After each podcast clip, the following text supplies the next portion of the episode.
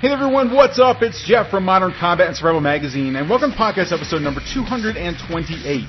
Now listen, if you've followed us for any amount of time, you know that I, I, I often get in my soapbox and I start preaching about the realities of the extreme close quarters gunfight as being the most likely attack that you're going to encounter. And one of the most critical skills that you can learn to survive at this distance is the contact shot. But this is also one of the most misunderstood means of shooting a handgun, which is why it's the topic of this week's podcast episode. And as usual, don't forget to grab this week's free show notes, including a handy dandy one page cheat sheet covering all the main points for you to refer back to over and over again at your leisure. All you need to do is head on over to www.mcsmagazine.com slash 228 and download it all absolutely free. And now, let's talk tactics tactical firearms training, urban survival, close quarters combat. This, this is another podcast to help you better prepare for any threat you may face in your role as a protector and a patriot. This is Modern Combat and Survival.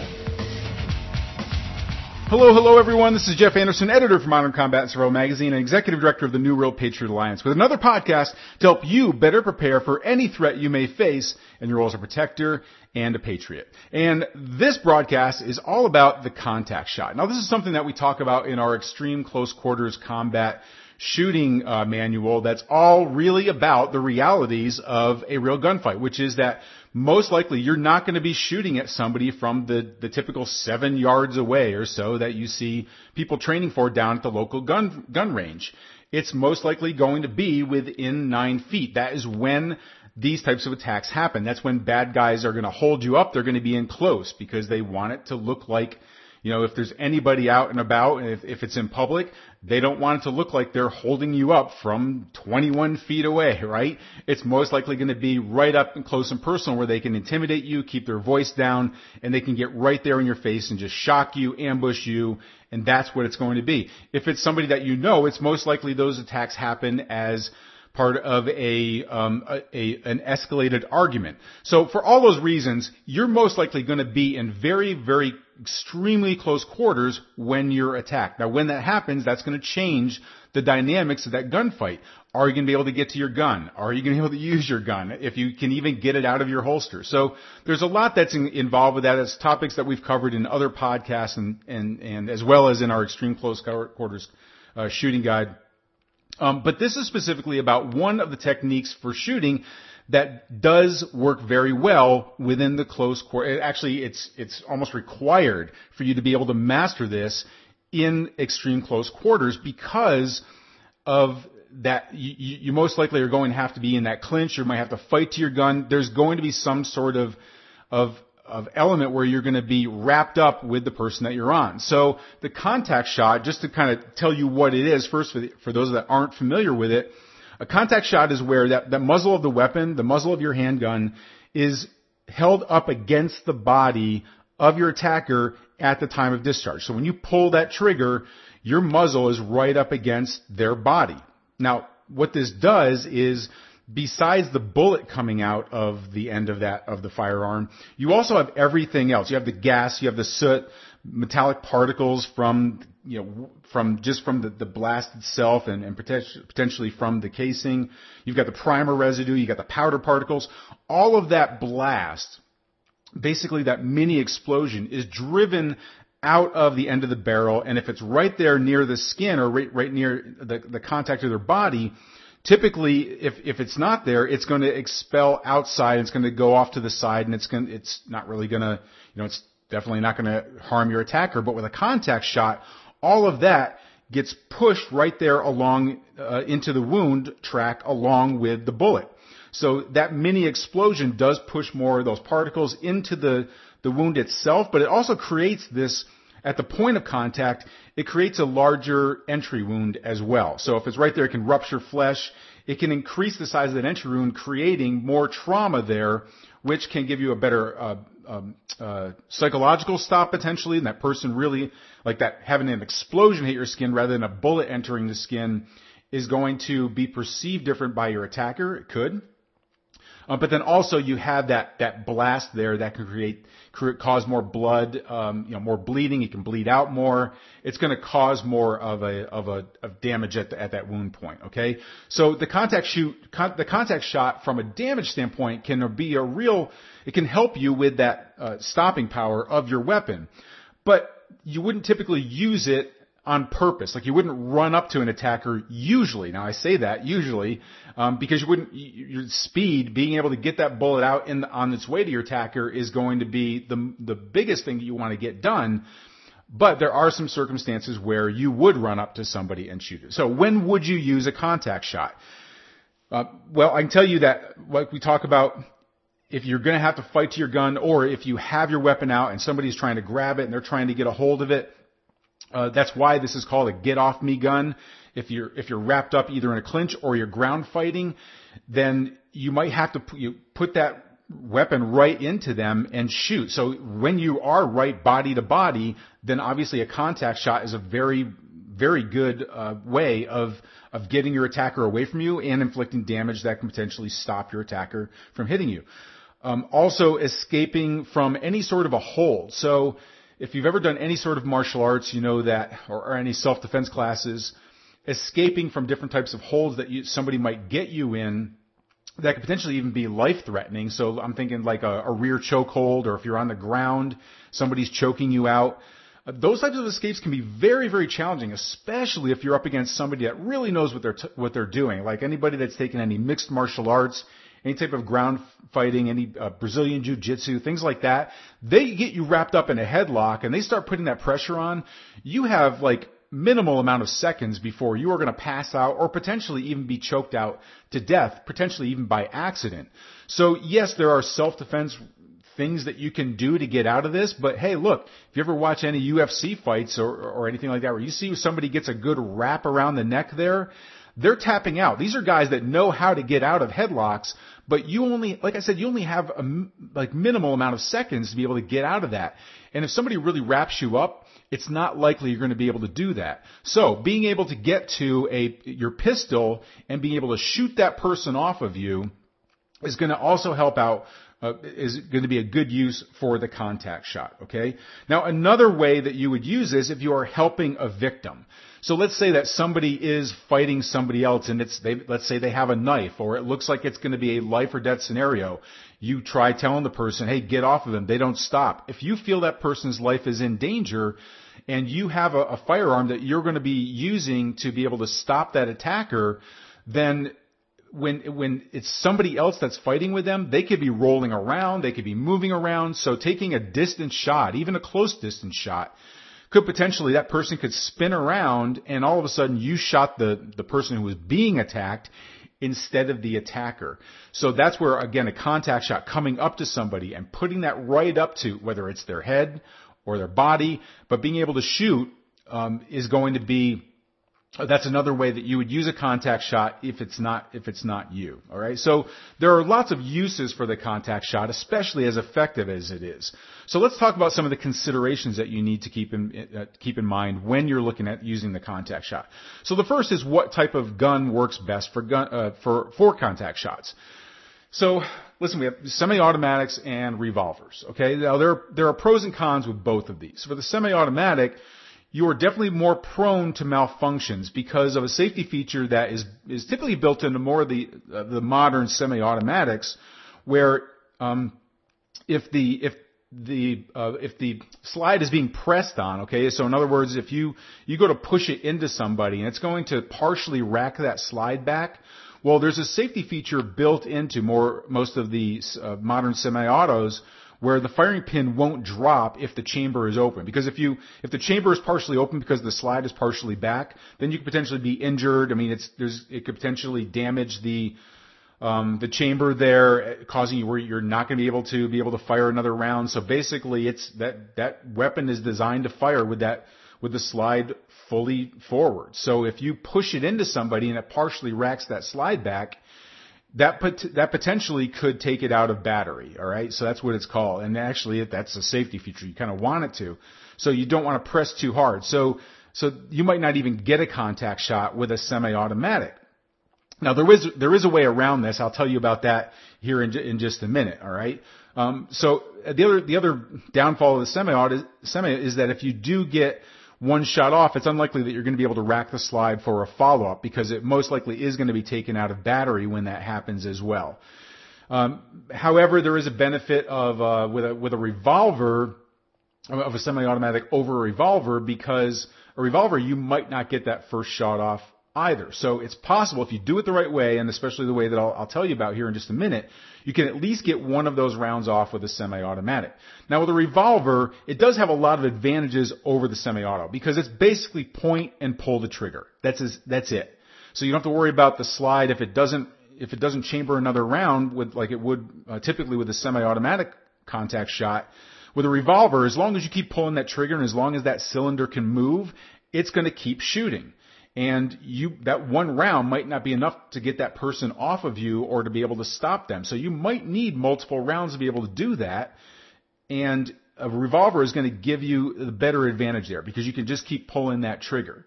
Now, the the challenge with the revolver though is it doesn't take much pressure to stop the cylinder from being able to turn so that you can get that shot off. So you can do this if you have any kind of revolver. Uh, take out, make sure you have all the ammunition out of it. But uh, a lot of people have never tried this before.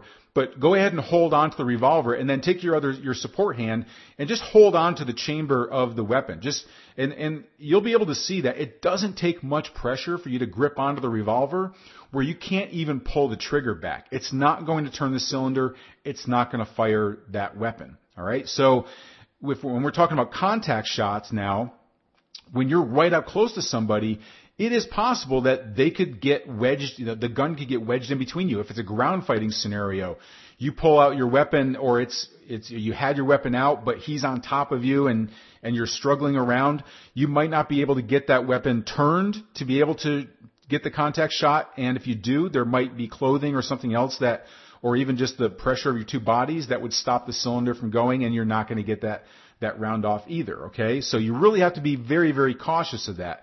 Now, one of the other advantages of the revolver though is in the, the hand grip itself. The hand grip on like a snub nose revolver is going to be easier to hold onto. It's more ergonomic for your hand than a, a semi-automatic pistol is. Now, why is that important? Well, when we're talking about close distances here, being able to retain your weapon is critical. Okay, you don't want to lose that weapon. You don't want to get uh, taken out of your hand or or lodged out of your hand because you're you're wrestling around. You want to hold on to that. And because of the the round type hand grip for a revolver, you're going to be able to hold on to it and retain the revolver much better than you would with a semi-auto. Now the other important aspect of this when it comes to the contact shot is that because you are doing damage right there at the skin surface, you are very likely going to get essentially blood blowback. Okay, because it's right there and it's going to rupture that skin. There's going to be potentially even bo- bone fragments that come back to you, but you're creating this mini explosion at the skin, and there very, very well could be this blowback of blood. Now, blood is very slippery. And again, we're talking about close quarters combat where you could be wrestling around with this person trying to gain, either gain access to your weapon or not gain access to your weapon, but you'd already have it. But you're going to be kind of just wrestling around trying to retain that weapon. So when you shoot and the blood comes back and it's very slippery, you need to be able to hold on to that weapon and the revolver is going to be much better at that than a semi-automatic. Okay. Um, now, when considerations for choosing that, okay, you want one with if you, so one I recommend that you do use a revolver. Now, this is something that I've changed with as well. So you you most likely have as you've heard me kind of really analyze things, and that's how I operate. Like I analyze real gunfights and what's really going to happen in a gunfight. And so I've changed my mind over the years about what I carry and why I carry it. So you might have heard me say something even a couple podcasts ago. Um, and and listen, I've car- I've typically carried a Glock 26 as my backup. Um, which I, I do like my Glock 26. I've recently switched over to my Ruger 9, uh, my Ruger LCR 9 millimeter, as a with an ankle carry for the purposes of if it's going to be my my backup gun for a get off me gun if I'm if I am uh, go if I'm like wrestling around if, and I'm on the bottom there and I can't get to my appendix carry Glock 19 I might be able to get my ankle up there to be able to reach down and get grab my uh, my my snub nose revolver, and again that round uh, grip on it is going to be easier for me to get to than that square grip. So another reason why I switched over to that. Okay, so um, when you do choose a revolver, or if you do choose to go with a revolver as I have, you want to get one with um, with a shrouded hammer. So in other words, the hammer is not exposed as it would be on, on as you would normally see on most on most revolvers. Now the problem with those exposed hammer is again when we're talking about close quarters combat, it, that hammer can get snagged up on clothing, and so it might it might not fire at all if it gets snagged up, or it could if you do if you are able to get that one round off, clothing or something else might get lodged in between the hammer. It might it might not even be able to get that round off. So you might even be able to get the hammer back but it doesn't strike the firing pin because something gets uh, snagged in between there. Or if you on your on follow-up shots, it can do the same thing. So every time that hammer goes back, you have another chance of it getting snagged up and not being able to shoot. With a shrouded hammer, that hammer is not exposed there, and so that is going to you're not going to have to worry about that. Um, now this does make the revolver double action only, but a snubby isn't best used for longer distance shots anyway. So you don't have the ability to be able to pull back the hammer and lock it back so that you can get that first shot accuracy. But again, we're talking about the purposes of this is really for like a, a contact shotgun anyway. All right. Okay, so those are the considerations for the firearm itself. Now let's talk about how to employ it. You really need to know the limitations of the firearm. You need to understand that you may not get a second shot. You need to understand that you may take your gun out of battery if it's pressed too hard, okay? So, when you are employing it, you may not necessarily want to just shove that right into somebody. Now again, with a revolver, you have a better chance of that happening, but if you're going to go with a semi-automatic and you shove that into somebody, then you're going to, you're going to typically take that out of, take the weapon out of battery and not even be able to get that round off.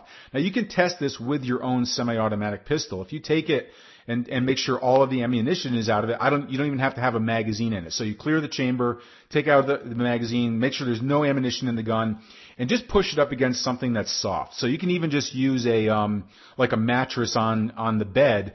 When you push it in, go ahead and you'll be able to notice when you when you first make contact, go ahead and rack the slide, uh, pull the trigger. You'll be able to feel the the firing pin hit the. I'm sorry, the the hammer the hammer fit, hit the firing pin, and it'll go off just fine, right? Now do that. Rack the slide again, and now push in on the uh, uh until the slide comes back some, and try do that again.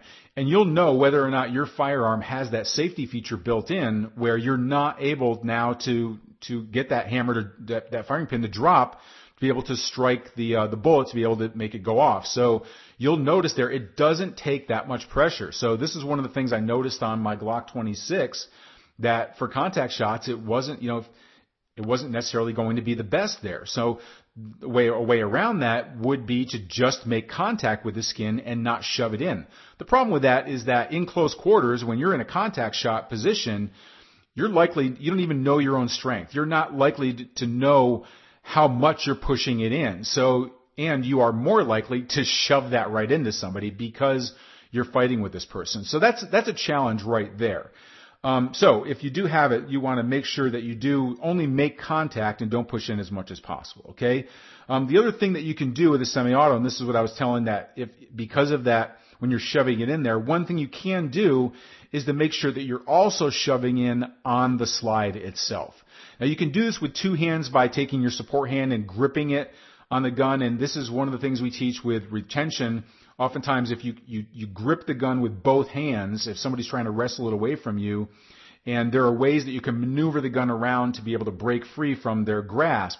But with a contact shot and, and just shooting that person off of you, if you hold onto that slide and you basically try to push it forward on a contact shot, then that will help it to stay within battery so you can get that first round off. Now, that is going to take it out of battery. It's not going to typically chamber that next round. You're going to, because you're holding it forward there, and that you're, you're not probably not going to get that second round. You're probably going to have to rack the slide to get another round in there. Okay. Um, but that is one way that you can get the contact shot off. Now, if you do have a striker fired weapon like a Glock, where it doesn't have an exposed hammer there, one thing you can do with one hand, you can just take your thumb and put it on the back of the slide and then shove that in, but you need to push in really hard on the thumb and that's going to help you be able to keep that, that slide from coming back and taking the weapon out of battery also.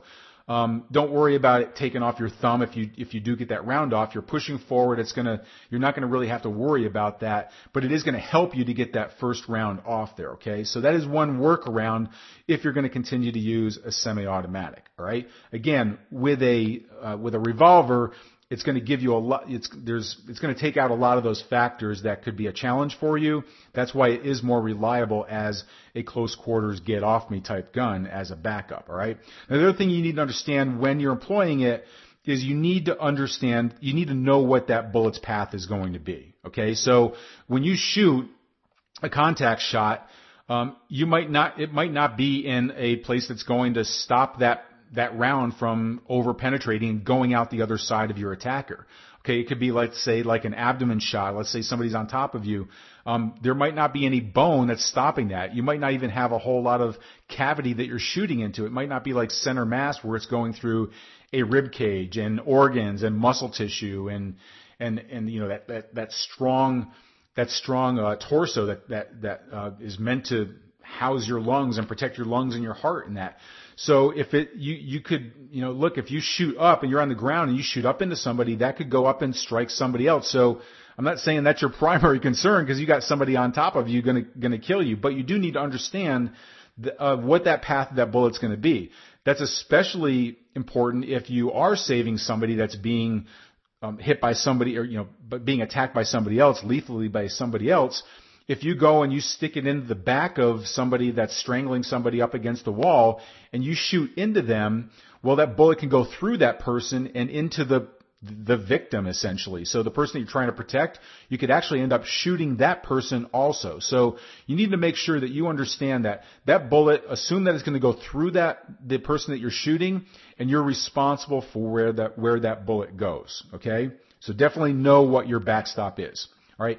So now let's talk about the training of it. So you definitely want to test your gun to know its limitations. We already talked about a way that you can test to see if your your firearm has that built-in safety mechanism if it's a semi-automatic where if the slide comes back. So you can just use a mattress for for that test to see if you're semi-automatic how well it's designed for a contact shot, okay?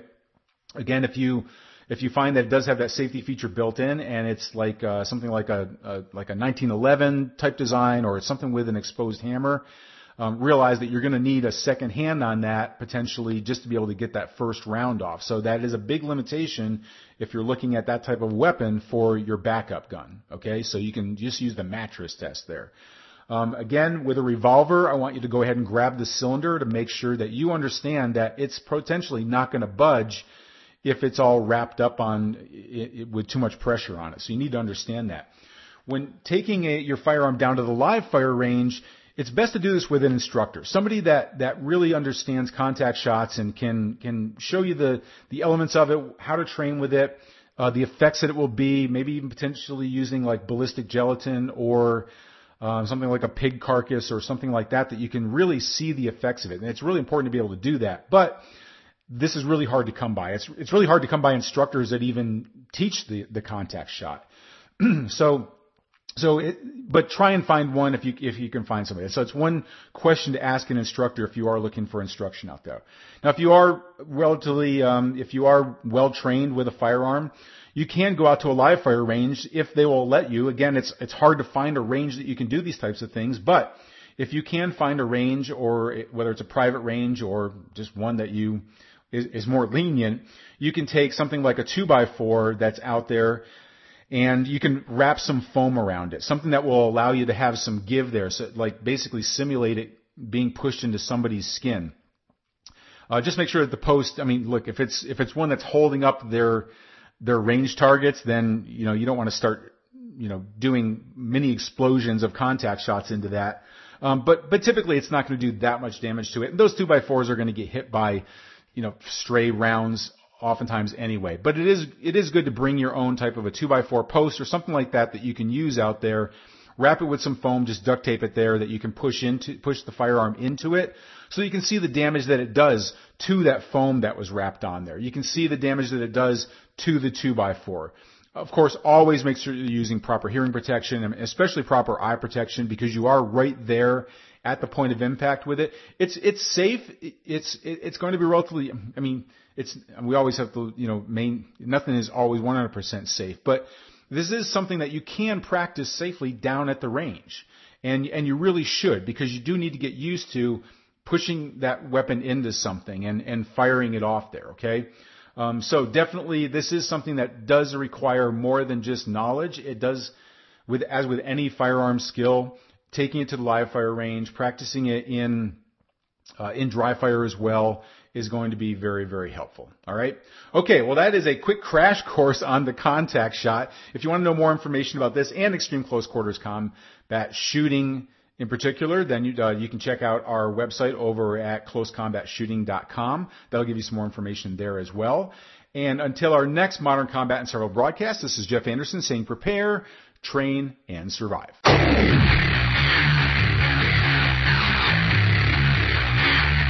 This has been Modern Combat and Survival. Survival. We hope you've enjoyed the show.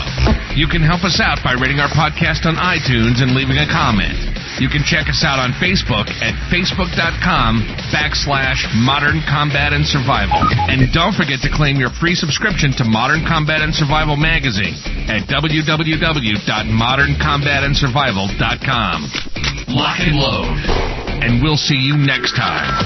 This has been Modern Combat and Survival.